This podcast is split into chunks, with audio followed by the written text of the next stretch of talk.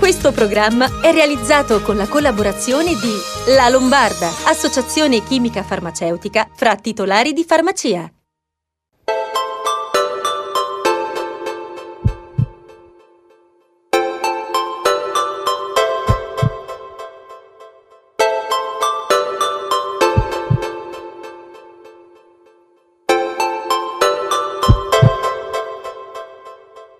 Buonasera, ben arrivati a una nuova puntata di Sei in Salute. Come ogni settimana cerchiamo di portarvi delle informazioni utili sul benessere e sulla propria salute. Qua con me di fianco Lorella Bertoglio. Ciao Lorella, tutto bene? Ciao Paolo, tutto bene? Buonasera a tutti. Senti, siamo quasi vicino alle vacanze e fra qualche giorno magari qualcuno andrà anche via qualche giorno e anche i sottoscritti qualche giorno ce lo prenderemo di pausa, anche se ricordiamo gli appuntamenti ci saranno, quindi continueremo a essere in onda con voi, a tenervi compagnia. Poi vi ricordo anche che c'è Spotify, quindi la state scaricando e ho visto che la stanno anche ascoltando, quindi sono contento che la cosa funzioni. Senti, tra l'altro cerchiamo di stare un consiglio, perché qualche problema di lockdown in giro in Europa si sta anche verificando. Diciamo che noi siamo un po' fortunati perché in Italia la situazione, siamo stati bravi, no? Siamo stati molto bravi e infatti le vacanze italiane quest'anno sono quelle raccomandate da tutti e quindi bellissima Italia, stiamo in Italia quest'anno. Certo, quindi tifiamo per l'Italia e per noi italiani che siamo stati bravi. Bravissimo. Senti, di cosa parliamo stasera? Questa sera parliamo di emicrania e di una nuova classe di farmaci, gli anticorpi monoclonali, sono sviluppati specificatamente per la prevenzione di questa malattia neurologica che scopriremo essere anche molto invalidante. Poi parleremo di over 65 con i consigli del geriatra di Italia Longeva e per concludere è tornata la dottoressa Racca e quindi spazio alla sua rubrica. Perfetto. Senti, quindi noi iniziamo a parlare di mal di testa, perché chi di noi non ha mai avuto il mal di testa? Lanci la prima pietra, perché tutti quanti abbiamo avuto qualcosa con la testa, quindi siamo stanchi, dormiamo male, c'è malessere passeggero che poi sparisce. Cosa possiamo dire? Che non parliamo di mal di testa, parliamo di emicrania, che affligge in Italia ben 6 milioni di persone, la maggior parte sono giovani donne che vivono un po' una vita sospesa, spesso di isolamento e di limitazioni in ogni aspetto della loro vita quotidiana e con una costante paura del successivo attacco. Questo è quanto è emerso da un'indagine promossa da Teva Italia realizzata con Elma Research e Deep Dive into Migraine, che ha seguito per 3 mesi il vissuto di pazienti emicranici. L'emicrania non è un banale mal di testa ed è diventata ufficialmente una malattia sociale considerata invalidante grazie a una legge approvata in Senato qualche settimana fa, l'8 luglio di quest'anno. L'emicrania porta con sé sensi di colpa, impossibilità di fare progetti e ce ne parla la professoressa Simona Sacco, professore ordinario di neurologia dell'Università dell'Aquila. Sì, è una buona notizia avere questa legge perché dà dignità ad una patologia che fino ad oggi era stata poco riconosciuta, pur potendo essere per alcuni pazienti molto disabilitante. Infatti l'attacco di emicrania consiste in un attacco di dolore, un dolore che spesso può avere caratteristiche pulsanti, che inizia in modo lieve e va a crescere, diventa forte all'apice del dolore e quando il paziente ha questo dolore, proprio per il dolore stesso, ha difficoltà a svolgere le comuni attività quotidiane, quindi non può o è meno efficiente sul lavoro, non può adempiere i propri compiti familiari o è meno efficiente nei propri compiti familiari e delle volte questi attacchi sono talmente gravi, talmente importanti che il paziente deve mettersi a letto, al buio, in silenzio ed aspettare che passano gli attacchi. attacchi. A letto e al buio in silenzio, perché l'emicrania non è solo dolore, ma nell'emicrania ci sono dei sintomi di accompagnamento che possono essere particolarmente fastidiosi e sgraditi, e questi sono il fastidio per la luce, che si chiama fotofobia, l'insofferenza, l'intolleranza per i rumori, fonofobia, infatti il paziente si mette, abbassa la tapparella e si mette al buio in silenzio, e delle volte ci possono essere anche nausea e vomito, che sono particolarmente importanti. Per alleviare i dolori il paziente utilizza farmaci antidolorifici, antinfiammatori generici oppure degli antiemigranici specifici che si chiamano triptani. In alcuni casi questi farmaci sono sufficienti ad alleviare il dolore, in altri casi invece i farmaci non sono efficaci. Capita poi che quando i pazienti hanno attacchi molto frequenti di dolore, l'utilizzo di questi farmaci diventa eccessivo, ne prendono una o delle volte più dosi ogni giorno, dando poi luogo a quella che noi chiamiamo cefalea d'abuso di farmaci, perché questi farmaci là per là alleviano il dolore, ma poi mettono in atto dei meccanismi per cui sono i farmaci stessi che vengono assunti per il dolore che facilitano la sussistenza della cefalea e la rendono anche sempre più resistente ai trattamenti, e questo può essere un problema, perché la gestione di questo abuso di farmaci poi a un certo punto diventa complessa e può necessitare anche di terapie infusionali che spesso facciamo anche in regime di day hospital. Per i pazienti con le forme più gravi di emicrania oggi c'è una terapia mirata che consente di ridurre in maniera significativa la frequenza degli attacchi, aumentando il tempo vissuto pienamente, senza le limitazioni imposte dalla malattia. Ancora la professoressa Sacco. Sono dei nuovi farmaci che sono mirati al meccanismo specifico della malattia emicranica, che poi risiede, è un meccanismo complesso, comunque l'elemento cardine su cui agiscono questi farmaci è una molecola che si chiama CGRP. La grande innovazione è che sono la prima terapia di prevenzione mirata specificatamente a un meccanismo per l'emicrania. I farmaci che avevamo in passato erano farmaci aspecifici nati per altre patologie, ad esempio per la depressione, ad esempio per disturbi di circolazione, ad esempio per epilessia. Il vantaggio grosso di questi farmaci risiede innanzitutto nella praticità d'uso, perché sono delle somministrazioni non più giornaliere come era in passato, ma mensili o addirittura in qualche caso trimestrali. Sono dei farmaci efficaci e che sono efficaci anche in modo rapido, il paziente vede i benefici già dopo la prima settimana di utilizzo. E altro aspetto importante è che sono praticamente del tutto privi di effetti collaterali, non ci sono più la sedazione, non ci sono più l'aumento di appetito, non c'è più un po' il senso di stordimento e confusione a cui erano abituati i pazienti utilizzando i vecchi antiemicranici. Senti Lorella, io ho un'amica che soffre di emicrania. Anch'io. E questo farmaco è un'ottima notizia, ma si può acquistare in farmacia? Sì, certo, si acquisterà in farmacia, però è un farmaco che deve essere prescritto dallo specialista. La buona notizia è che presto sarà rimborsato dal Servizio Sanitario Nazionale. Sì, saranno rimborsati dal Servizio Sanitario Nazionale, e quindi questa è un'ottima notizia per i pazienti che non dovranno sostenere costi. Non sarà una terapia per tutti i pazienti emicranici, in quanto è una terapia che ha un costo più elevato rispetto alle terapie che avevamo in passato, e quindi proprio per una politica di sostenibilità è una terapia che almeno ad oggi sarà riservata a pazienti che hanno una certa frequenza di attacchi di emicrania, devono avere almeno 8 giorni di emicrania al mese e devono essere inoltre persone che hanno già provato una delle terapie convenzionali disponibili e che non hanno avuto beneficio da queste terapie, oppure che non hanno potuto assumere le terapie per presenza di effetti collaterali importanti che sono state causa di sospensione, o ad esempio se hanno delle patologie che controindicano l'uso dei farmaci attualmente in commercio. I pazienti li potranno avere, i nuovi farmaci solo dopo una visita presso uno dei centri cefalea o degli ambulatori cefalea che sono autorizzati, e quindi poi entrando in un regime di cura ed essendo poi seguiti da questi centri.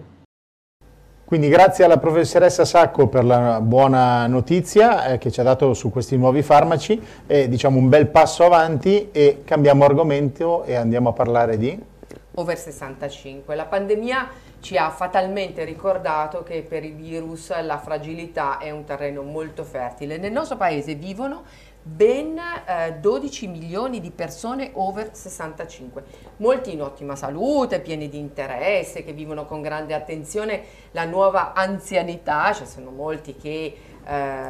sono molti che soprattutto avanti con gli anni e che a causa del Covid e ora dell'estate vivono un periodo difficile. Quindi torniamo a parlare di anziani e lo facciamo con il dottor Davide Vetrano, che è geriatra dell'Università Cattolica del Sacro Cuore di Roma e membro di Italia Longeva. Ben arrivato, dottor Vetrano. Grazie, buonasera, grazie per l'invito. Dottor Vetrano, utilizziamo questa intervista anche per dare qualche suggerimento, soprattutto in questo periodo dell'anno nel quale il caldo estremo può diventare un pericolo per la salute degli anziani, soprattutto se sono malati cronici. Quali sono i rischi maggiori e come ovviare? I rischi principali, intanto diciamo che sicuramente i soggetti a maggior rischio sono i soggetti malati di malattie cardiovascolari, quindi malattie di cuore, penso cardiaco, la fibrillazione atriale, ma anche malattie cerebrovascolari, nonché le demenze. Questi soggetti durante queste ondate di calore possono andare incontro a eventi particolarmente diversi. Perché? Perché da un lato con l'età non si percepisce il senso della sete come si percepiva un tempo, quindi è facile che si vada incontro a una disidratazione. È perché la pressione arteriosa, particolarmente ballerina in soggetti anziani fragili, tende ad andare giù. C'è uno stato di ipotensione che costituisce un fattore di rischio importante, primo fra tutti per le cadute. Le cadute che di solito, come sappiamo, possono portare molto frequentemente a frattura e quindi a un esito infausto in breve tempo. È fondamentale in questi soggetti garantire un buon controllo della pressione arteriosa, che significa talvolta rivedere i farmaci che questi individui prendono, in primis gli antipertensivi e i diuretici, che possono portare, favorire quello stato di disidratazione che naturalmente si presenta durante questi periodi dell'anno. È fondamentale, questo lo sappiamo, che questi soggetti durante le ore calde non escano di casa, quindi è fondamentale stare a casa durante quella fascia di orario che di solito va dalle 11 alle 17 del pomeriggio, quando si registrano le maggiori temperature. È importante mantenere un introito idrico adeguato, quindi di solito si dice ecco, 1,5 litri di acqua al giorno può essere sufficiente. Questo accompagnato da una ricca dieta in frutta e verdura, possibilmente una dieta spalmata durante l'arco del giorno, quindi evitare pasti ipercalorici che contribuiscono a abbassare ulteriormente la pressione, ma cercando di fare dei pasti frequenti e leggeri, appunto. Dottore, dai dati risulta che oltre 8 milioni di over 65 nel nostro paese sono colpiti da almeno una malattia cronica. Vi sono farmaci per tenere sotto controllo queste patologie, ma la scarsa aderenza alla terapia è un noto problema per gli anziani e particolarmente acuito in questo periodo dopo l'epidemia da Covid. Spieghiamo perché? Perché un complesso regime terapeutico, quindi quando tante medicine devono essere assunte contemporaneamente più volte al giorno, è facile che si commettano degli errori o che ci si dimentichi di assumere questi farmaci. Questo costituisce un problema, la scarsa aderenza alla terapia. Una terapia alla quale una terapia non osservata adeguatamente può condurre a dei problemi, perché porta a un cattivo controllo della malattia stessa, o delle malattie in questo caso. Durante questa epidemia da Covid il problema dell'aderenza terapeutica si è particolarmente accentuato. La ragione sta nel fatto che molti anziani, tutti gli anziani, sono stati soggetti a un regime di isolamento sociale, quindi così come non hanno potuto frequentare le famiglie, entrare in contatto con amici e parenti, non sono riusciti ad accedere ai servizi sanitari, quali il medico di medicina generale, quali gli ambulatori, quali i servizi specialistici. Questo nonché anche la farmacia. Vi è stata un'importante riduzione dell'acquisto di farmaci dalle farmacie. Questo inevitabilmente ha portato a un più scarso controllo delle malattie croniche per le quali questi farmaci erano indicati. Questo ha fatto sì che un maggior numero di soggetti anziani sia arrivato in questo periodo in una situazione di salute precaria e l'ondata di calore di cui parlavamo prima rappresenta un importante fattore di rischio per la destabilizzazione clinica di questi soggetti. Dottor Vetrano, ci fermiamo per un minuto di pubblicità, ma stia con noi perché dobbiamo ancora parlare di tanto altro insieme a lei.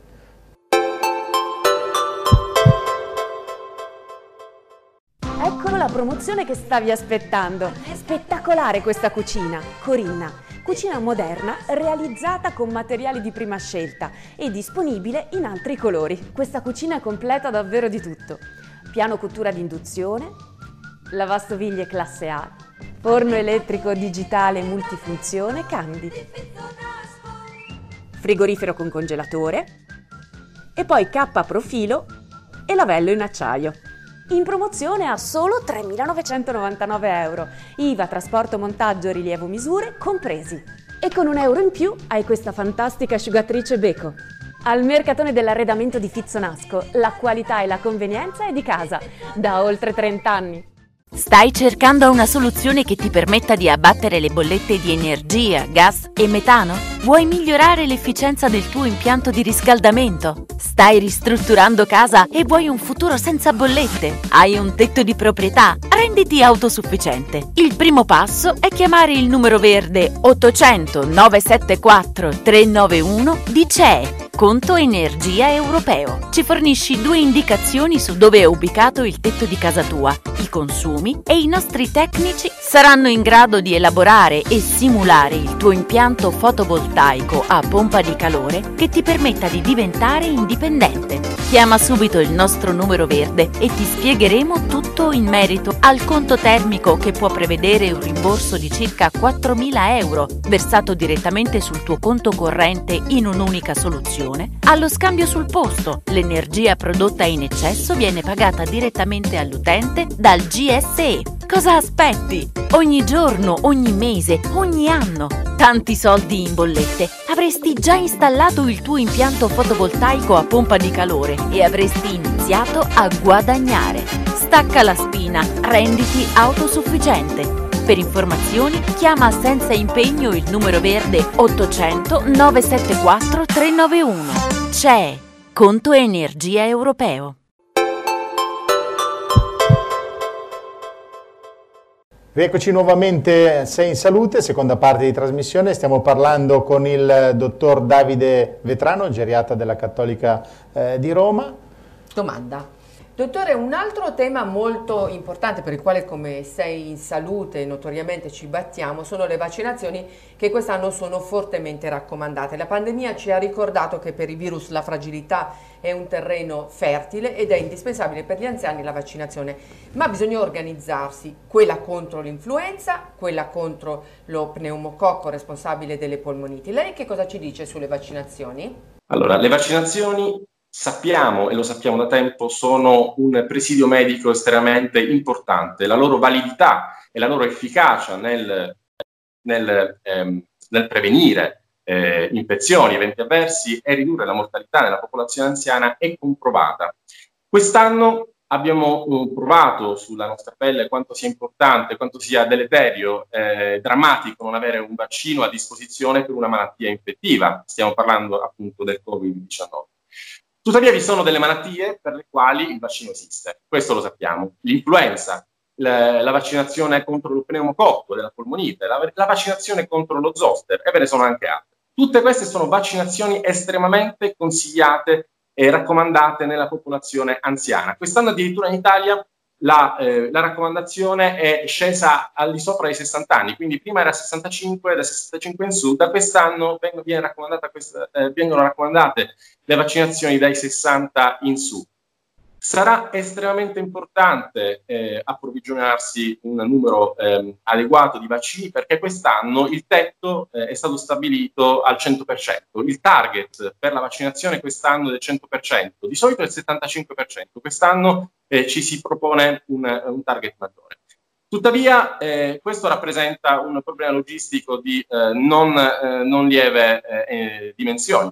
Perché? Perché bisogna approvvigionarsi di questo elevato numero di vaccini, bisogna raggiungere queste persone, perché da un lato sappiamo ci sono una certa quantità, una grande quantità di anziani, di soggetti a rischio che sanno che devono essere vaccinati e che volentieri vanno incontro a vaccinazione stagionale, anti-influenzale, antipneumococcica, ma allo stesso tempo ve ne sono molti che da un lato non sono coscienti di questa possibilità e del rischio che corrono nel non vaccinarsi, ma dall'altro ve ne sono alcuni che non sono raggiungibili, tra virgolette, persone che versano in condizioni di svantaggi sociali quali l'isolamento sociale, dovuto all'essere vedovo, a non avere figli, non avere caregiver, che necessitano in modo proattivo di essere raggiunti dal sistema sanitario ed essere appunto vaccinati. Questo rappresenta una sfida che ci si propone davanti nei prossimi mesi. Anche perché vogliamo ricordare quante migliaia di morti fa la più banalissima influenza ogni anno, di cui non si parla mai, perché quest'anno poi si è parlato soltanto di Covid. E questo mi riporta al prossimo tema che voglio affrontare con lei, e cioè la medicina del territorio e la necessità di investire su uno dei suoi pilastri fondamentali, l'assistenza domiciliare, per la quale voi come Italia Longeva vi battete da tempo. Il coronavirus ha evidenziato che l'ospedale non può curare tutto e tutti, sicuramente la fragilità e le patologie correlate all'invecchiamento, però l'assistenza domiciliare non è così semplice da gestire. Assolutamente non è semplice da gestire, ma vi sono delle direttrici molto chiare che si potrebbero seguire per migliorare questo servizio, che ricordiamo essere un servizio caratterizzato dalla possibilità di curare e seguire anziani, soggetti fragili, ma non solo anziani, direttamente al proprio domicilio, senza ricorrere all'ospedale. Di fatto il miglior trattamento, la migliore cura che può ricevere un paziente cronico, un paziente con malattie croniche e fragile è quella che può ricevere al proprio domicilio, tra i propri cari e tra i propri affetti. Ad oggi in Italia l'assistenza domiciliare esiste, chiaramente è prevista dai LEA, dai livelli essenziali assistenziali, ed è andata anche crescendo, se vogliamo, negli anni, però è andata crescendo troppo poco. Quest'anno, o meglio, gli ultimi dati disponibili sono quelli del 2018, e questi dati ci dicevano che solamente il 2,7%, quindi neanche 3 anziani su 100 in Italia riceve assistenza domiciliare, che è un volume di attività estremamente bassa rispetto a quello che si registra, ad esempio, in altri paesi europei, dove si fa 3-4 volte. 3-4 volte. Ma la cosa drammatica, l'elemento che emerge più sensazionale è il fatto che questo 2,7% è solamente una media italiana. Vi sono regioni che riescono a fare molto di più, ma regioni che riescono a fare molto di meno. C'è un'estrema variabilità da regione a regione nella quantità di assistenza domiciliare che sono in grado di offrire. Con Italia Longeva ci siamo occupati negli ultimi anni di assistenza domiciliare e abbiamo cercato di scorporare, di aprire questa scatola dell'ADI di cui si sapeva ben poco, e abbiamo identificato dei chiari elementi di debolezza, che sono gli stessi elementi sui quali andrebbe fatto leva, andrebbe investito, e adesso sappiamo che i soldi sono arrivati, sono stati stanziati circa 730 milioni di euro qualche settimana fa, e che potrebbero aiutare a incrementare, a migliorare questo servizio. Abbiamo notato che l'assistenza domiciliare presenta delle importanti falle. Una di queste è l'assenza di un metodo standard per valutare i soggetti, per misurare il bisogno clinico assistenziale dei potenziali assistiti. Vi è uno scarsissimo utilizzo della tecnologia, quello che viene chiamata tecnoassistenza, quindi quella che conosciamo come telemedicina, ma anche la domotica, quindi l'utilizzo della tecnologia per aiutare gli anziani durante le attività del vivere quotidiano. vi è uno scarso utilizzo dell'informatizzazione. Ancora notiamo come l'informazione clinica, la cartella clinica ad esempio, viaggia su carta. Questo non è ammissibile nel 2020, rende tutto più lento, rende tutto meno accessibile e gli errori sono dietro l'angolo. E in generale quello che riscontriamo è un'estrema varietà di modelli assistenziali diversi tra regione a regione, talvolta tra provincia e provincia all'interno della stessa regione, che limitano in qualche modo la misura della qualità dell'assistenza offerta, e in qualche modo la mancanza di comuni regole rallenta quel processo di cui parlavo prima di appunto espansione, modernizzazione dell'assistenza domiciliare integrata. Allora, dottore, speriamo che questo progetto di assistenza domiciliare possa diventare una priorità di investimento in sanità con metodologie, competenze, investimenti in informazione e tecnologia, e la ringraziamo per essere stato con noi e le auguriamo buon lavoro. Grazie, arrivederci. Ringraziamo ancora il dottor Vetrano per essere stato con noi e per averci dato degli ottimi consigli come al solito. La salute degli anziani è importante e quindi adesso passiamo al nostro, diciamo, cavallo di battaglia di Sei in Salute, perché ha un seguito esagerato, e quindi abbiamo il piacere e l'onore di avere la dottoressa Racca qua con noi in studio. Buonasera dottoressa, tutto bene? Buonasera a tutti. Dottoressa, questa sera vogliamo parlare con lei di un tema che sicuramente interessa a molte persone, e cioè lo smaltimento dei farmaci. C'è ancora molta confusione su come, dove e quando si possono buttare i farmaci scaduti, che magari sono da anni nei nostri cassetti.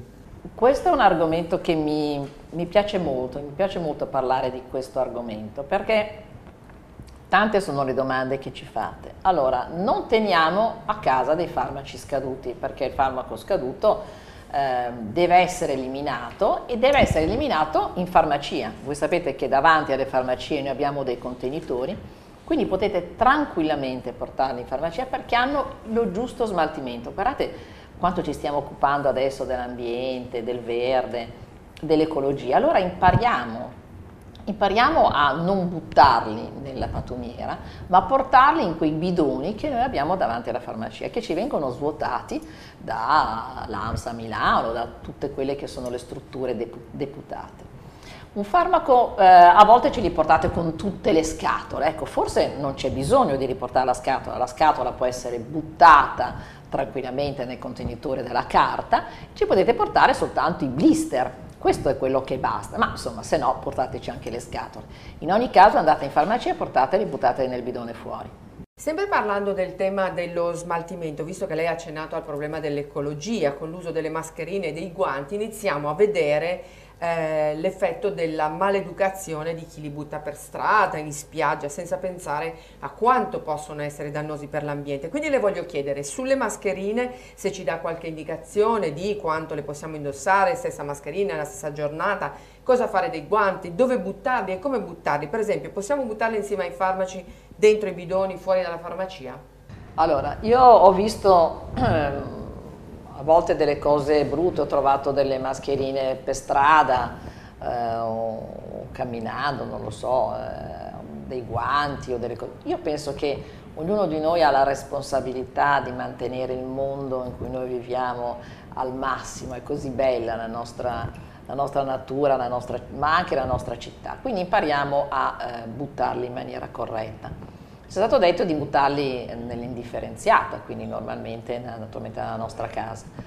Certo è che se siamo fuori, io ho un sacchetto sempre un po' nella mia borsa, e quindi diciamo se il guanto che ho usato si è sporcato, l'ho usato per tempo e ne ho cambiato un altro, lo metto e poi diciamo me lo butto a casa. Così come la mascherina, sappiamo benissimo che le mascherine hanno una certa durata, in genere quella chirurgica, la mascherina giornaliera, quelle FFP2 possono essere usate per più tempo. Insomma, impariamo a tenerle, se siamo fuori, nella nostra borsa, o gli uomini lo terranno in tasca, e poi a buttarlo normalmente nella raccolta indifferenziata. Dottoressa, abbiamo qualche domanda da casa, rispondiamo? Sì. Laura, vorrei capire meglio le proprietà dell'acido ialuronico. Dottoressa, anche io sono una fan dell'acido ialuronico, lei? Ma certamente è molto importante se vogliamo un po' attenuare le nostre rughe e forse sembrare un pochino più giovani è sicuramente un buon rimedio. Anche qui dipende dalla pelle, dipende da tante cose, ci sono delle creme che lo contengono, ci sono forse dei sieri che possono essere ancora più efficaci e quindi possiamo sicuramente in farmacia dare la risposta in base all'età, com'è la nostra pelle, però sì, io direi di usarlo.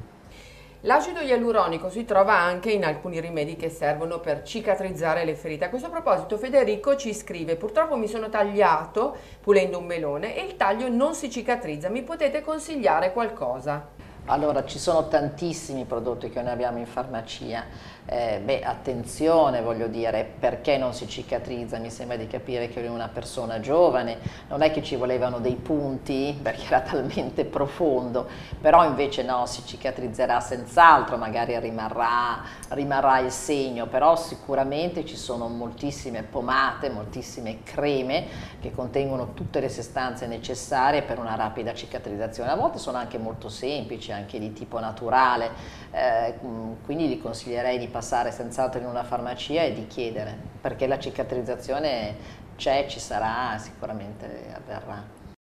Dottoressa, la signora Maura, 46 anni, da Bergamo, dice: ho notato di avere unghie dei piedi più scure rispetto alle altre, potrebbe essere un fungo? Esiste un rimedio? Sì, allora penso che sia proprio così, penso che oltretutto se l'unghia anche non è perfetta magari, ma il cambio del colore è sinonimo di questo. Ci sono, a volte sono le scarpe, perché usiamo delle scarpe che non fanno tanto respirare il piede. Direi di intervenire subito perché ci vuole un po' di tempo, però abbiamo molti liquidi, abbiamo dei liquidi che passano anche, diciamo, all'interno del passano l'unghia e quindi arrivano a curarlo, che si applicano tutti i giorni, poi ci sono dei prodotti anche che si usano una volta alla settimana, però direi di chiedere assolutamente di farlo velocemente perché poi un po' di tempo ci vuole. Altra signora, Luisa, 64 anni, ci scrive: buonasera redazione, grazie a Telenova per il programma utile e interessante, grazie a lei, volevo sapere se esistono creme che aiutano a nascondere le cicatrici.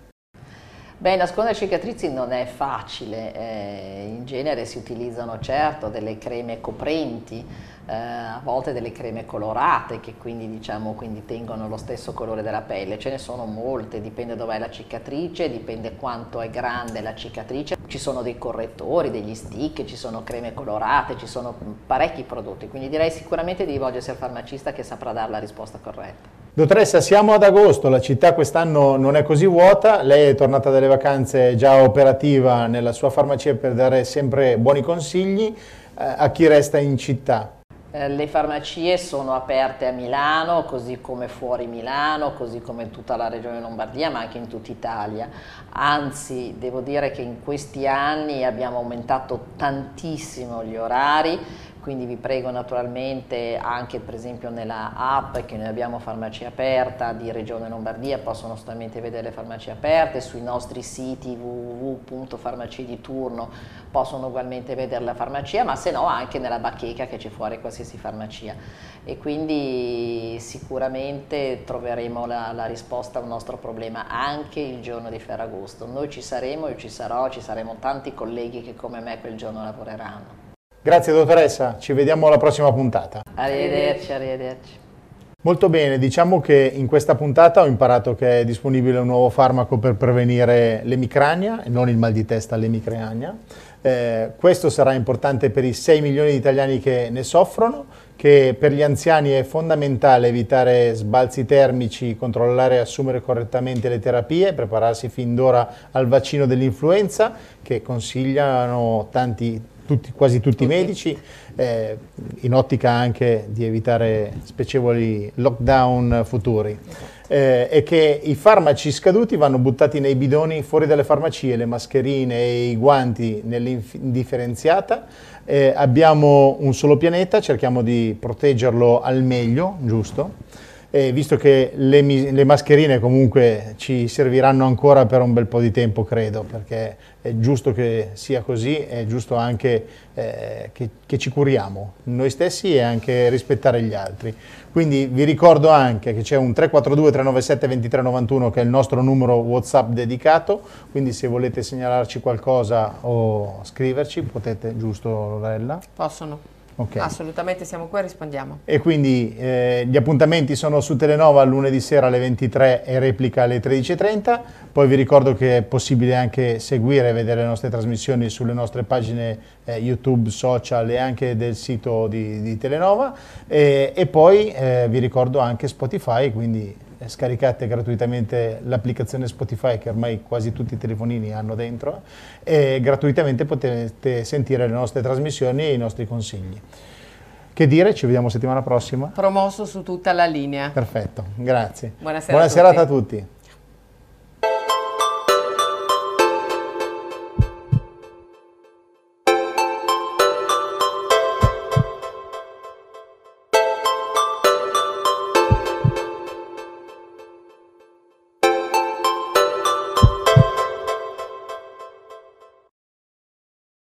Questo programma è stato realizzato con la collaborazione di La Lombarda, associazione chimica farmaceutica fra titolari di farmacia.